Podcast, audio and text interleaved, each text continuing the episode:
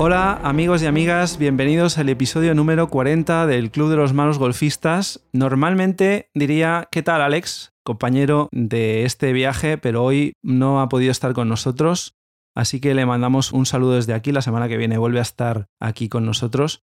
Pero a pesar de eso, hoy no estoy solo porque estoy con Vincent Granados, CEO de Sky Golf Spain, que es una persona con la que hemos contactado porque tiene una historia muy bonita que queríamos compartir con vosotros y además porque está metido en un tema que yo creo que es súper interesante porque todos conocemos la existencia de los libros de distancias y, de la medición de los campos de golf, que es a lo que se dedica principalmente Vincent desde hace un montón de años. Pero yo personalmente, por ejemplo, nunca había tenido la oportunidad de hablar con alguien que hiciera esa labor, ¿no? Y que es como muy de nicho y seguramente que tenga pues sus truquitos y sus cosas que seguramente pues sea muy interesante de conocer.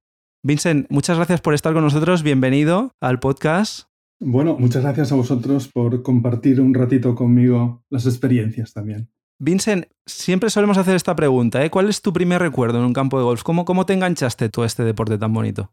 Bueno, yo, hombre, los primeros recuerdos son de hace ya bastantes años, porque veraneábamos con unos amigos en Valldoreix, al lado de San Cugat, y ya de pequeños íbamos a jugar.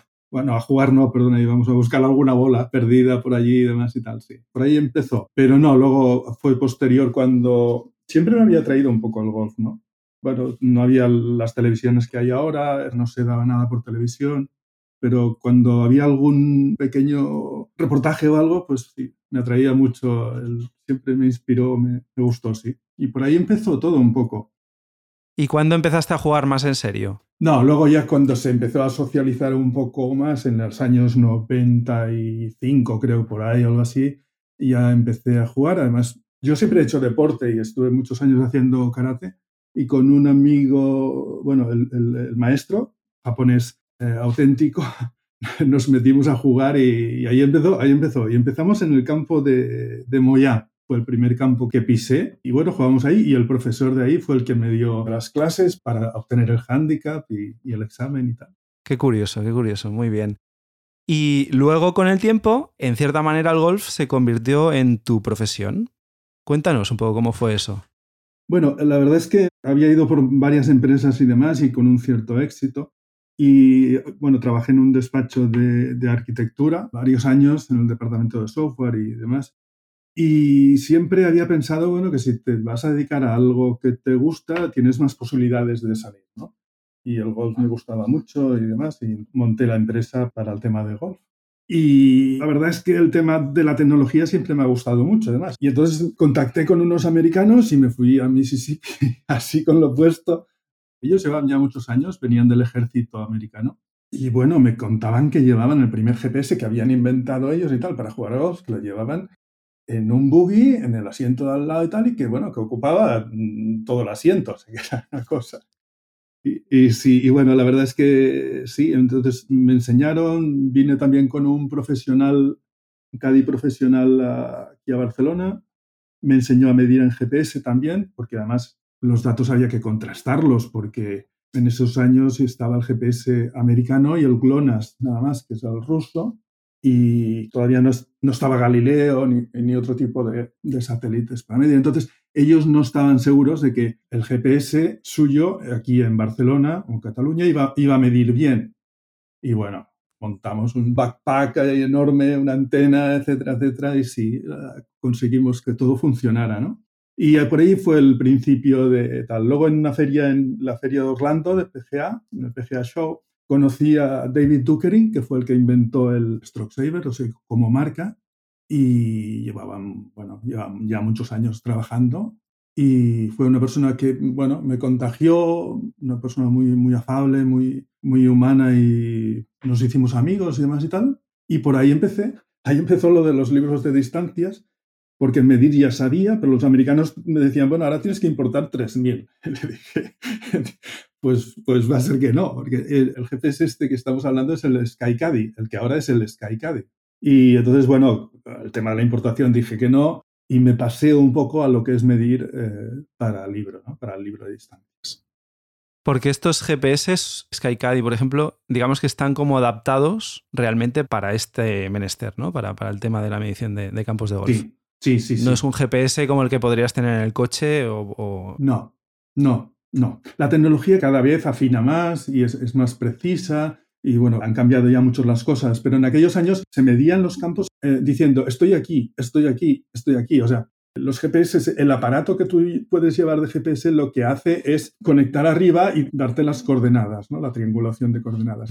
Pero nosotros lo que hacíamos con este pack era grabar desde abajo y a satélite el punto de referencia donde estabas, para que no hubiese demasiado error. Porque un GPS normal, sin estar in situ en el terreno, pues te podía dar 4, 5 o 10 metros de error posiblemente, ¿no? Y con este no, porque al grabar exactamente donde estabas, bueno, el error era de un metro aproximadamente cada 100, un 1% como mucho. Porque originalmente la idea era dar servicios a campos de golf, ¿no? De, tener pues la medición de todos los hoyos y luego eso se fue transformando al proyecto que tenéis ahora entre manos, ¿no? Bueno, más que nada vender, el GPS a, usuarios. claro, lo que pasa es que yo el mercado tampoco no, lo veía muy dispuesto a, todavía la tecnología. Y, en esos momentos, pues yo creo que me adelanté un poco al mercado y no estaba del todo preparado para engullir, digamos, un volumen como los americanos decían. Claro, es que las cosas son muy diferentes allí que aquí. O sea, aquí, cuando había 300 campos en toda España con cara y ojos, eh, claro, allí tenían o tienen 20.000 campos. Los números son muy diferentes. Claro. Sí, sí, no tiene nada que ver. Nada que ver. claro, al final haces la medición y digamos que ese campo, a no ser que tenga modificaciones, pues ya está cubierto, con lo cual el mercado es lo que dices tú, ¿no? Estaba, era mucho más reducido y al final, pues seguramente la venta de, de GPS pues iba a ser más complicada aquí que allí, ¿no? Y luego, por entrar un poquito en detalle, ¿cómo hacéis eh, las mediciones? Porque hablas de, eso, ¿no? De ir cogiendo referencias, puntos. Claro, luego pasaremos la web para que la gente pueda consultar y ver los libros, pero yo que los he podido ver, tienen un nivel de detalle espectacular. ¿Cómo llegáis a ese nivel de detalle? Bueno, yo te digo, siempre hay que estar eh, pendiente de la tecnología. O sea, a medida que evoluciona la tecnología, podemos evolucionar también los demás, ¿no? La verdad es que, aparte de los detalles y demás y tal, eh, el cariño es, lo que más puede, ¿no? Porque, claro, la pantalla de un ordenador es relativamente fría como para plasmar un cierto volumen o una cierta identificación con el hoyo en sí, ¿no? Y eso yo creo que se consigue simplemente con pasión o con, no sé, no sé bien, bien con, con qué.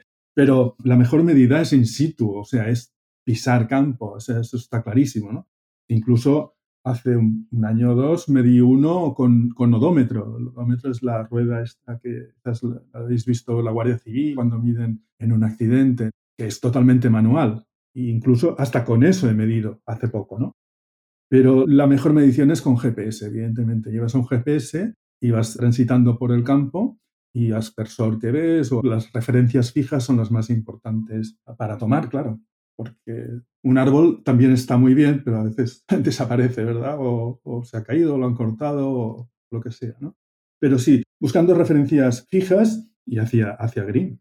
Y entonces tú vas marcando, por ejemplo, tú ves un aspersor y marcas, pues aquí hay un aspersor, indicas que hay un aspersor y con el GPS, pues ya tiene la posición, ¿no? Y luego, digamos que hacéis un, mapeo de todos esos puntos que vais cogiendo a medida que vais avanzando en el hoyo, ¿no? Mm y, de ahí resultan los, los, planos, los mapas. Sí, sí, incluso, incluso a mano. ¿eh? La realidad, eh, hace años se conseguía eh, volando el campo en un helicóptero. Entonces, en los años estos de 2004, 5, 6 o así, antes, 7, antes de la pandemia, pues volé muchas horas en helicóptero. Por, por, Cataluña prácticamente lo hice todo. Entonces, si un campo me contrataba, pues aprovechaba y en vez de volar solo ese campo, en esa hora que tenía para mí el helicóptero, para mí solo, pues volaba dos o tres, todos los que podía, ¿no? En esa hora. La, hora de helicóptero que estaba alrededor de los 1.800 euros. Ahí empezaba ya, empezaba todo a sumar, ¿verdad? 1.800 del helicóptero, más el traslado, más no sé qué. Y claro, al final salía pues la torta un pan, o sea, era realmente, eh, era lo que había, no había de otra manera. Entonces en el helicóptero salía al patín, de, abría la puerta arriba y salía al patín y fotografiaba todo el campo así. Y por eso, bueno, la realidad, digamos, tan, aprendí a hacerlo tan bonito así, porque las fotografías eran súper reales y con mucha definición, ¿no? Y así hemos tirado unos cuantos años y la verdad es que bien. Lo que pasa es que vino la crisis y, demás. Y claro, ahora te das cuenta de que o te subes al carro de la tecnología o, estás fuera de mercado. Llegaron los drones, afortunadamente. Me hice piloto de dron también, pero no, me di cuenta de que, los sobrinos o algún, alguno de estos de 14 años, quiero decir, lo volaban tres veces mejor que yo, más rápido. Y bueno, y ahora en todo caso, cuando hago algún campo de fuera, del exterior, lo que le pido al campo es que contrate a alguien que vuele el campo con dron y entonces me envían las imágenes ya directamente. Y a partir de aquí se continúa. A partir de aquí sumas posicionamiento GPS con las imágenes, ¿no? Y entonces conseguís eso tan bonito que tenéis en los libros que publicáis. Sí, y también hay empresas también que venden por satélites las imágenes y el posicionamiento de GPS, etcétera. O sea que hoy el mundo ya está mucho más conectado y físicamente casi no hace falta ni, ni acudir. Desde aquí ya se puede hacer un campo en la India, donde haga falta. Es curioso eso, porque cuando ibas a, medir los campos, ¿qué tardas más o menos en medir un campo, digamos, a pie, ¿eh? estando allí in situ? No, un campo en, un par de días está más o menos medido. Y hay un par de cosas que me gustaría decir en el sentido de la medición y demás, que hay mucha gente que desconoce. O sea, la medición de un hoyo siempre se hace a centro de grid, siempre. ¿Vale? La medición correcta es desde el TI, la mejor es con GPS, desde el TI, digamos, en horizontal. O sea, dices, porque hay algunos, uy, tiene mucha bajada y no sé qué, no, no se mide con la rueda bajando y subiendo, sino es en horizontal y por el centro de la calle. Si hay un dogleg, pues por el dogleg. ¿vale? Y eso es importante, a centro de grid. Lo que pasa es que hay otras distancias, van desde el centro de la calle a principio de grid. Y estas son las distancias que vemos en las estacas o en el centro de la calle con la chincheta, etc. ¿no? Estas van a principio de green. ¿Por qué? Pues porque el green tiene otro tipo de connotaciones. Entramos en un territorio diferente, donde tiene plataformas, etc. Y la medición requiere otro tipo de comportamiento, por decirlo así, ¿no? Hombre, evidentemente hay que conocer las plataformas del green para atacarlo a la bandera si está en un sitio o en otro, etcétera, etcétera, pero esto ya forma parte de otro tipo, digamos, de tal. Y el green también es básico encontrar el punto de la T, que es desde donde parten todas las mediciones de ese green. Es decir, si ves la bandera o te dicen bandera 6 frente, 4 izquierda, si no tienes claro cuál es la tangente de ese punto T, de ese punto donde empiezan todas las mediciones, nunca sabrás dónde está la bandera. Esto para mí es un tema muy importante y bastante desconocido también. ¿eh? O sea que si no sabes situar la T de entrada al green, todo lo demás está mal. Y eso es algo que, bueno, con algunos profesionales también que tienen las academias de golf y demás en, los clubs, estamos hablando pues para hacer un poco una charla sobre estos temas para los niños, los jóvenes, que ya empiecen a, a digamos, a conocer estos detalles, ¿no? Que son muy importantes.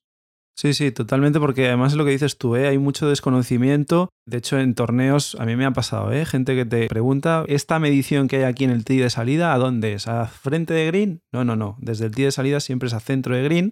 Otra cosa es cuando ya estás jugando ahí en calle, las referencias visuales, las estacas de colores o lo que decías tú, las chinchetas, que entonces sí que van a frente de green. Esto mentalmente es muy importante conocerlo. Y en un par 3, la medida que te están dando es a centro de green, punto. O sea, si sales en el tee, es al centro de green. Eso es, sí, sí. Bueno, hay una serie de detalles y demás que, vuelvo a repetir, que va muy bien conocerlos porque te da tranquilidad en el juego, ¿no?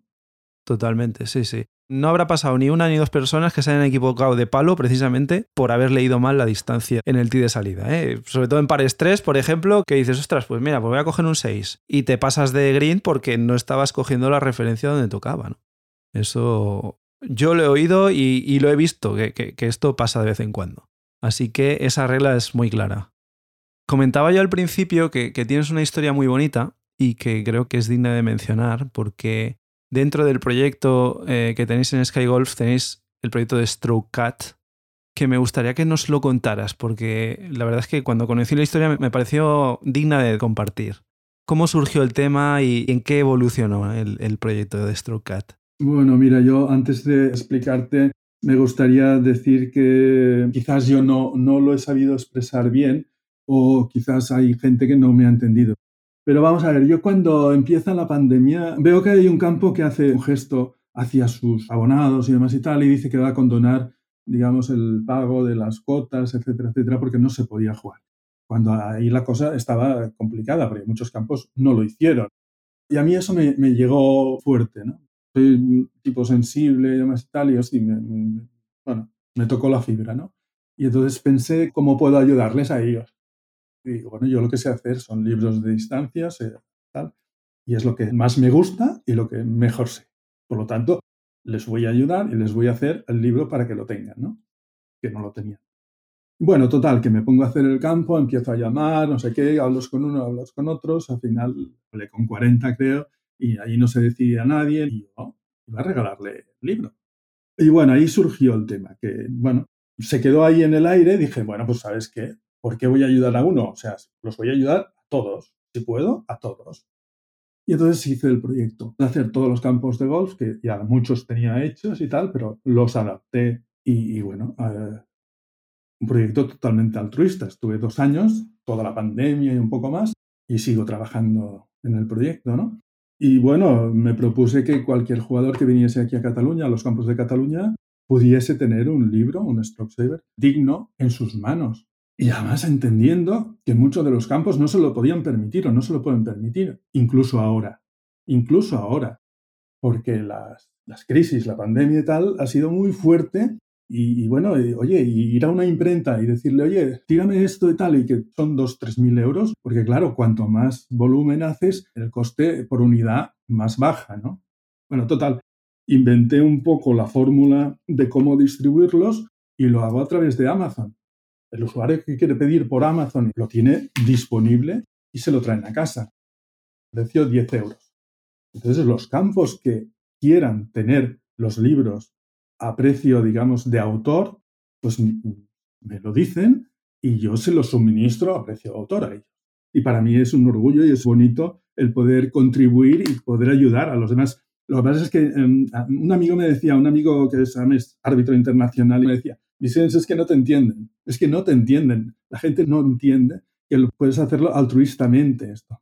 Y bueno, pues ya lo entenderán algún día.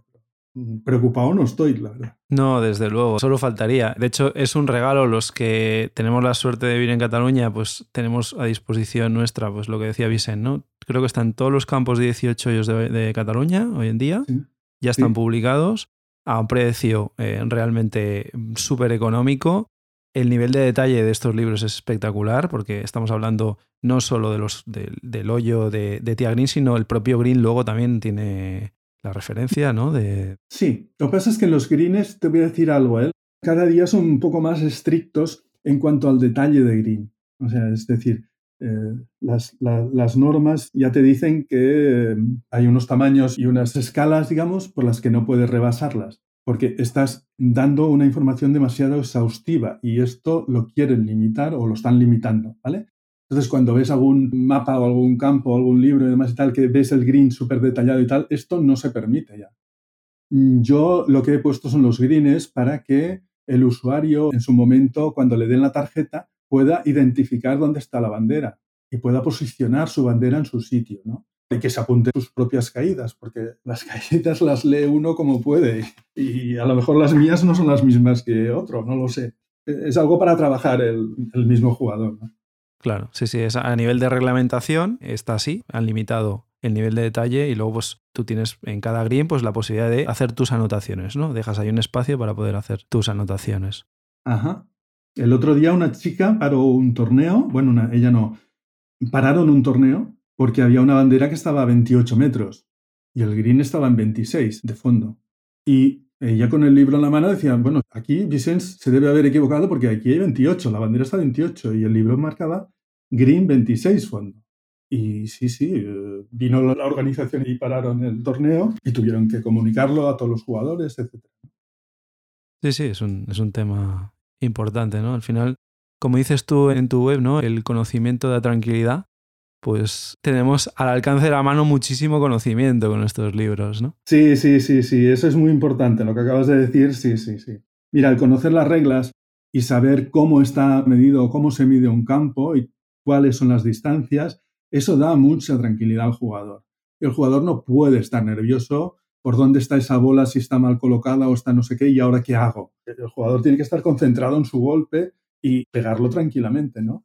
Lo que hemos hablado muchas veces, ¿no? De la estrategia de campo, de que el golf no es pegar el golpe más fuerte. Muchas veces eh, eso no te resuelve la papeleta, sino que tú tienes que ser conocer de tus capacidades y por tanto aplicarlas en base a la situación de tu bola y lo que te ofrece el hoyo y cómo lo han diseñado, porque evidentemente los hoyos están diseñados también para que en el caso de que ejecutes malos golpes te penalice el hoyo.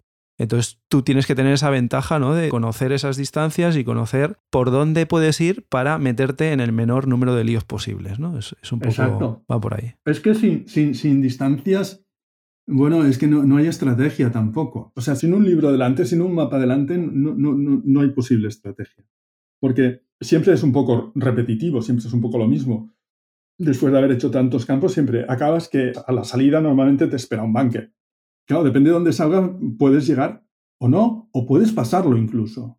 Entonces, ahí ya te condiciona la estrategia para el segundo golpe, pues es un par 4, poder llegar a green o no, o no me interesa llegar a green de dos, no sé, porque tengo agua delante, etcétera, ¿no?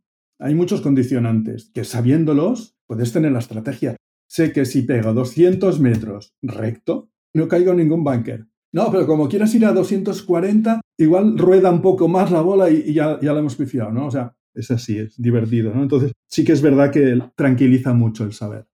Claro, sí, sí. Tú que te has movido por muchos campos de golf, ¿cómo consideras que es el nivel de los campos de golf en España? ¿Echas de menos algún tipo de, de, porque en Escocia tienen por ejemplo los links, aquí pues tenemos otra variedad de campos. ¿Te parece que hay un buen nivel de campos de golf aquí en España?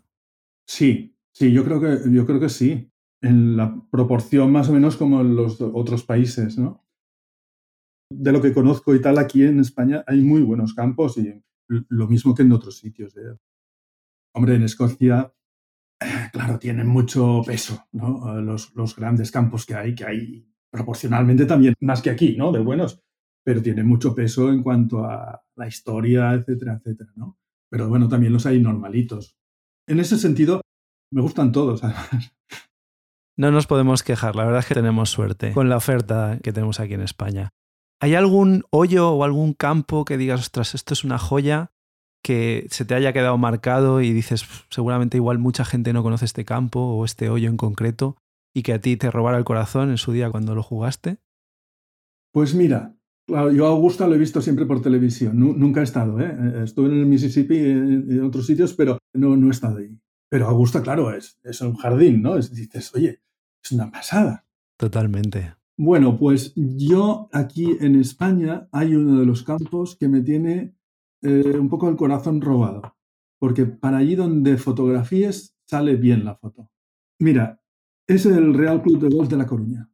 Es muy bonito, tiene, tiene muchas, tiene flores, tiene acacias, tiene de todo. Además, y el hoyo 18 me encanta, porque, bueno, vas hacia la casa club y tal, y siempre he pensado que si llevas buen resultado, bueno, aquello es, lo debes conocer, ¿no? No, no, no, que va, que va, que va. Y me lo apunto, ¿eh? Me lo apunto. Pues sí, sí, sí. Yo, para mí, es uno de los campos más bonitos que hay en, nuestro, en nuestra geografía, ¿eh? Para mí sí. Y bueno, claro, Pedreña sí, pero bueno, Pedreña tiene el encanto de estar ahí y, de ser lo que es, ¿no?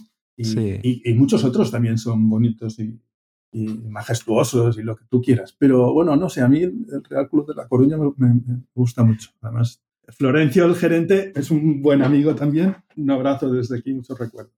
Pues sí, le, mandamos un abrazo y, bueno, pues visita obligada cuando vayamos allí a, Galicia, pues eh, haremos lo posible por jugar, tomamos nota de esta recomendación porque si lo dice Vincent es que seguro que merece la pena. Y los que hayáis tenido la suerte de jugar, si alguien que nos escucha pues eh, haya podido jugar, pues que nos lo dejen en los comentarios porque seguramente nos pondrá los dientes largos. Comentar que, claro, hemos, hemos hablado de los libros de distancias de Cataluña, pero en la web de Sky Golf Spain podéis encontrar también campos de golf de fuera de Cataluña, ¿eh? no estamos hablando solo de, los campos de Cataluña. Para los que estén interesados, en la web skygolfspain.com tienen toda la información de lo que hemos venido hablando. Desde ahí hay enlaces para poder comprar los libros de distancias que queráis, porque están ahí todos referenciados. De hecho, vais a poder ver muchísimo detalle de los libros antes de comprarlos. ¿eh? En la web podéis verlo perfectamente, o sea que cuando los compréis sabréis exactamente lo que estáis comprando. Y luego también hay una cuenta en Instagram que es Sky Golf Spain, que es muy interesante y que os recomiendo que la sigáis. Vicens, muchísimas gracias por estar con nosotros, ha sido tremendamente interesante y nada, yo creo que hemos aprendido mucho hoy de tu experiencia y de tu conocimiento. Bueno, la verdad es que muchas gracias a vosotros, a vuestra disposición siempre que queráis. Un saludo, gracias. Muy bien, muchas gracias. Y recordaros que tenemos el challenge de los malos golfistas. Podéis inscribiros durante toda la temporada, pero recomendamos que como lo que estamos buscando es al golfista amateur que más baje el handicap esta temporada, pues que cuanto antes os inscribáis, pues eh, mejor, más oportunidades tendréis. Tenéis el enlace en la descripción del programa y en nuestras redes sociales. Y nada, podéis entrar en una competición que yo creo que es muy divertida y podéis conseguir premios muy interesantes. Lo dejamos aquí por hoy. Os deseamos una muy feliz semana de golf como siempre y que vayáis a por el verde.